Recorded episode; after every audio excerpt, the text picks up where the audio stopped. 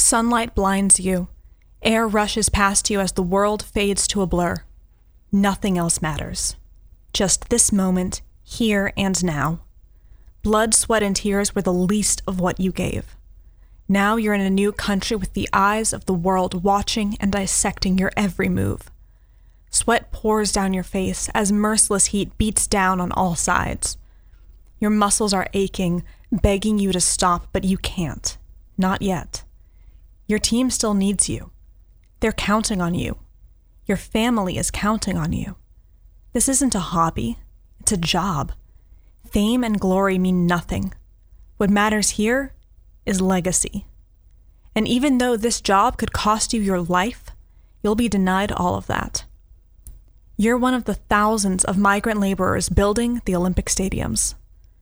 I'm your host, Harper Hunt, and this is Cursed Knowledge.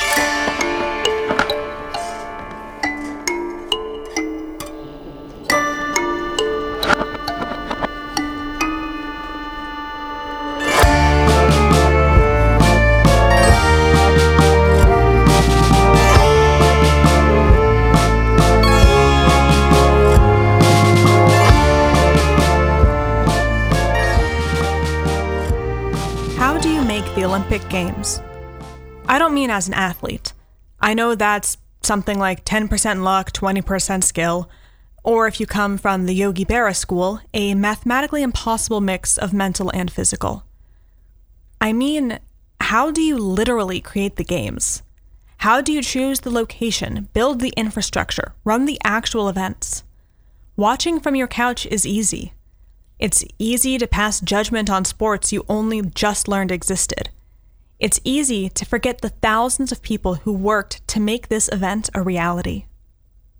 It is a colossal, multi level tax charged by corrupt, multinational organizations on cities, towns, citizens, residents, and laborers that ultimately allows governments and powerful institutions in power to reset their narrative both domestically and abroad. No twist at the end of this episode. The cursed knowledge is up front. The Olympics are horseshit, and not because of dressage. So let's start with those paragons of integrity the International Olympic Committee, the self titled guardian of the Olympic Games. It's their job to set and enforce the standards of the Games. They are the spooky club that makes all the big decisions. Well, color of the napkin? No. How to punish Russia for a state sponsored doping scandal? Yes. Their most regular and one of their most important jobs is choosing the location of the next Olympics. Hosting the Olympics is a big deal. It's a sign of international recognition and trust in the host country. And it's a chance to earn millions in tourism both during the Games and after. It's a chance to show off your people, your culture, your cities. To rewrite your narrative if things for you in global politics have gone not so well lately. The host cities for the Summer and Winter Olympics are chosen at least four to seven years in advance to give the host city time to prepare. The IOC is responsible for choosing these host cities. It's a dubious honor and a complicated process. First, countries will submit their cities as potential candidates. Only a few cities will be able to realistically host an event like the Olympics. They need the space for the athlete housing, stadiums, and tourism. Now that the Olympics has added surfing as a sport, easy access to open water with surfable waves is a must. In the Winter Olympics, a cold and snowy environment is a pretty basic expectation. Unless you're Russia for the Sochi Olympics and the snow melted, so everyone is competing on fake slush. Once the candidates have been nominated, the IOC will discuss the merits of each city. Then it's time for a secret ballot. There was a big scandal surrounding the 2002 Winter Olympics. The event was hosted by Salt Lake City. The city had tried to host the Olympics four times before their bid was finally accepted in 1995. Of course, the idea of a long awaited dream coming true is completely unrealistic for the Olympics. In 1998, members of the IOC were accused of taking bribes from the Salt Lake Organizing Committee during the bidding process. Soon, there were four independent investigations happening. Eventually, the U.S. Department of Justice filed 15 charges of bribery and fraud. But don't worry, the IOC also accepted bribes when deciding the 1998 and 2000 Olympics. So everyone's cheating. And if they aren't cheating, they're spending millions of dollars to convince everyone that their city's narrative aligns with whatever narrative the IOC wants to push about the Olympics themselves. It's narrative all the way down. Now that we've chosen our host city through dubious means, it's time for everyone's favorite part building infrastructure. Please hold your deafening cheers till the end, folks. Okay, I know infrastructure and architecture are pretty boring to talk about. Just give me like five minutes. Remember when I said that hosting was a dubious honor? To clarify, it's less like inviting a few friends over and having a pool party, and a lot more like having the monster from Alien growing in your belly. It's a parasite that'll consume you from the inside, take everything you have to feed itself before popping out of your stomach and leaving you dying in the corner. Then it moves on to the next victim. And of course, this starts with stadiums. Olympic level stadiums aren't common. Not only do they demand space for the competitors, but also room for thousands of spectators. If the host city doesn't happen to have the proper facilities just lying around, they have to build them. These stadiums aren't cheap either. A city can spend a few billion dollars making the stadiums they need. The London Stadium, built specifically for the 2012 Olympics, cost roughly 780 million, and that cost comes from the host city, which really means it comes from taxpayers. Combined with building housing and the fun amenities like the free nail salons for athletes in Tokyo, well, hosting the Olympics is expensive. Rio de Janeiro spent 13 billion. Sochi racked up a bill of 51 billion. Now this is just the financial burden. There's also the issue of finding space. If a city is large enough to host the Olympics, it's going to be crowded. And finding the space to build the infrastructure is not easy. But modern problems require modern solutions. And the solution for the past several decades has been to evict low income families and bulldoze their houses. In Japan, one man was evicted from his home to build the stadiums way back in 1964. Then he was evicted again in 2013 to build stadiums for the 2020 Olympics. Still, better to be him than a cat or dog wandering the streets without a collar before the Sochi or Beijing Games. Probably worth a Google. Now, the best part of building these Olympic sized stadiums, they're only really useful during the Olympics. Believe it or not, not every city in the world has regular use for a special Olympic level diving pool or skate park. So these epic structures that cost so much just sit there. Maybe they can get repurposed, but usually not. It's clear why locals may not be thrilled to hear that they've been chosen as upcoming hosts. The Rio Olympics were marked with protests by displaced locals. The city demolished a favela that housed 20,000 people. They were trying to make the city look safer and cleaner for the international tourists. And the favela was deemed too close to the stadium. So officials labeled it a security threat. Guess Rio went with the under the rug approach of getting ready. Because ultimately, Rio needed to look good. Remember when your mom would have guests come over and she'd make you deep clean the house for no reason? Like everything had to be spotless. God help you if there was a speck of dust. To your mom, the cleanliness of the house reflected on her as a host and the event as a whole. Anything that would break the carefully constructed mirage that no one sits on the sofa had to go. Your mom would do well on an Olympic planning committee. The stadiums can't be unbuilt, so there they stay. The houses are still destroyed. Thousands remain homeless for an event that may never happen again, and these stadiums stay empty. It takes hundreds of athletes from around the world to fill all of the stadiums. And when they left, well, one city couldn't do that alone. The Bird Nest Stadium that Beijing was so proud of in 2008 has stood empty for 12 years.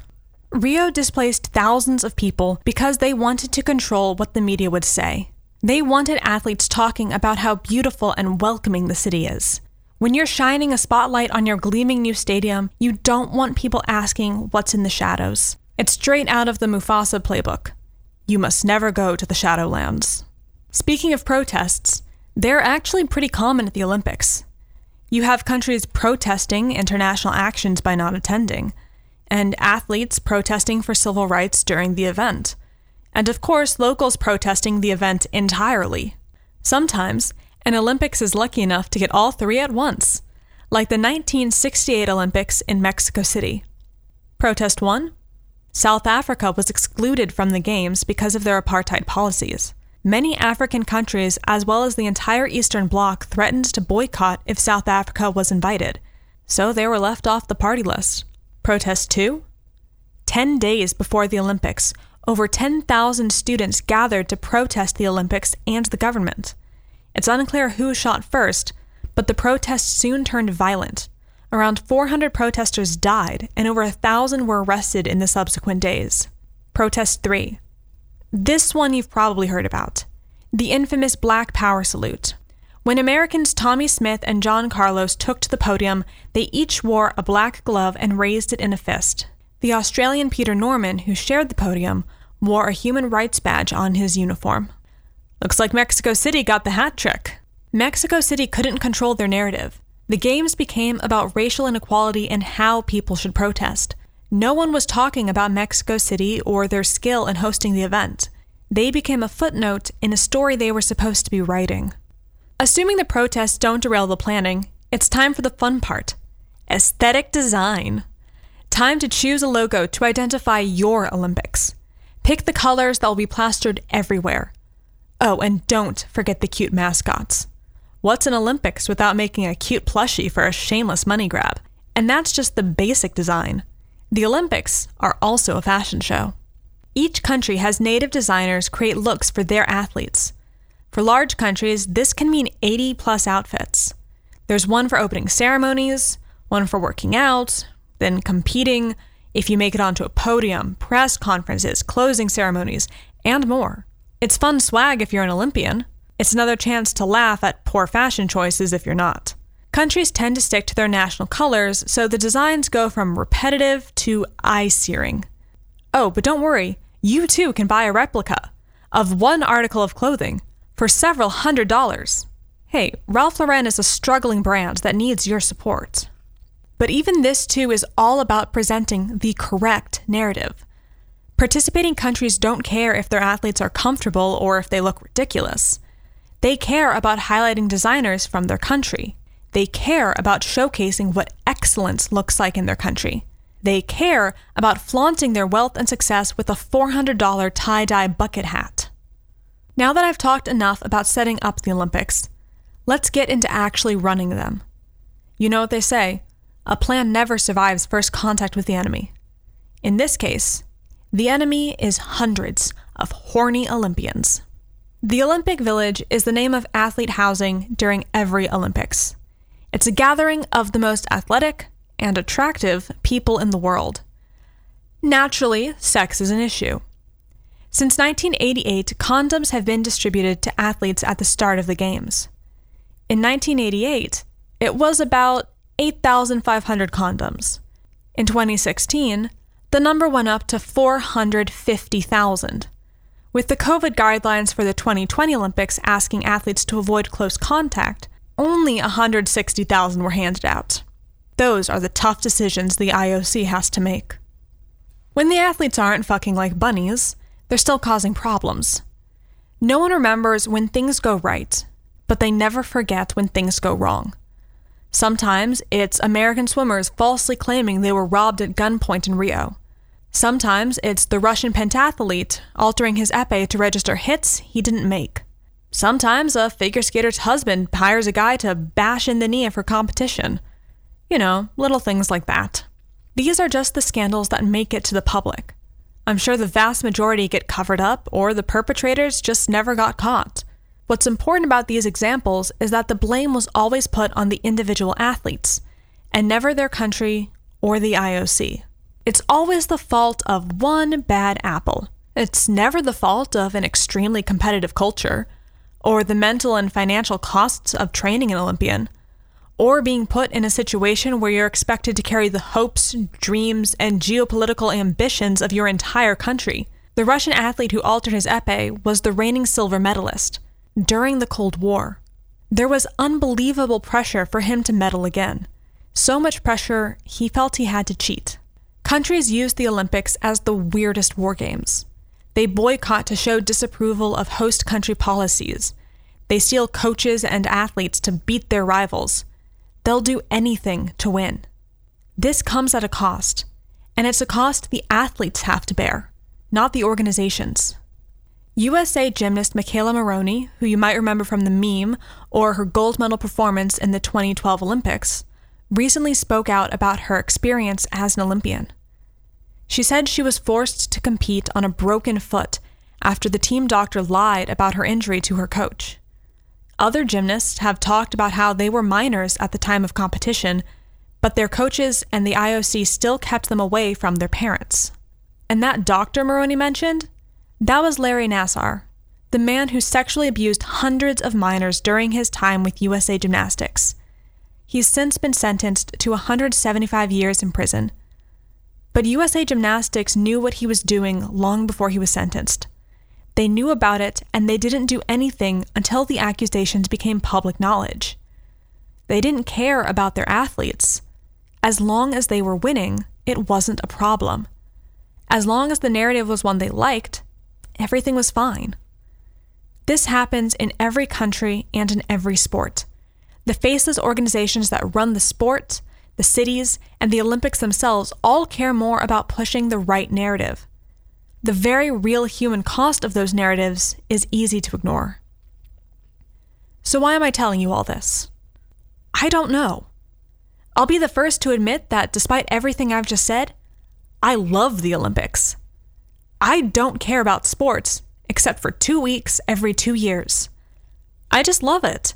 Seeing athletes from around the world compete to be the best. And every time I watch, I learn something new. Maybe it's about a new sport, like men's synchronized diving, or seeing a new story, like the Philippines winning their first gold medal. I can't help it, I love the Olympics. But loving something doesn't mean being ignorant of its flaws.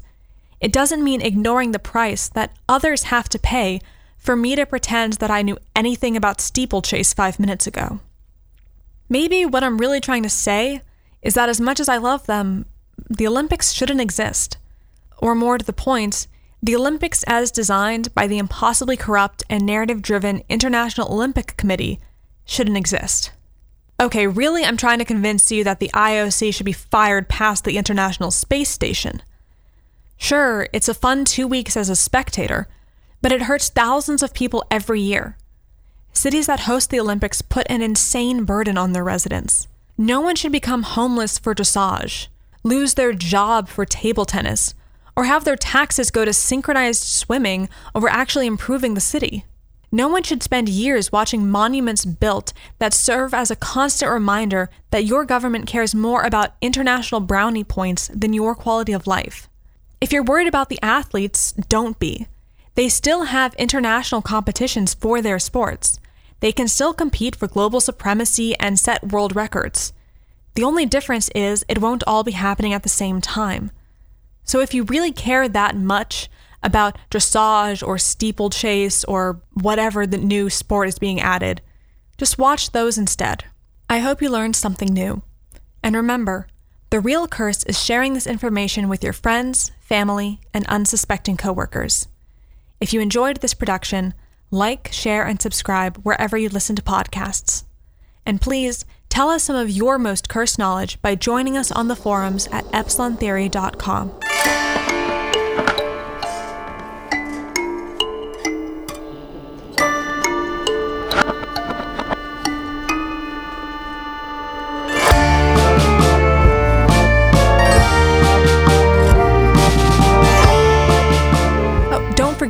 live pigeon shooting and poodle clipping were featured events at the 1900 Olympics.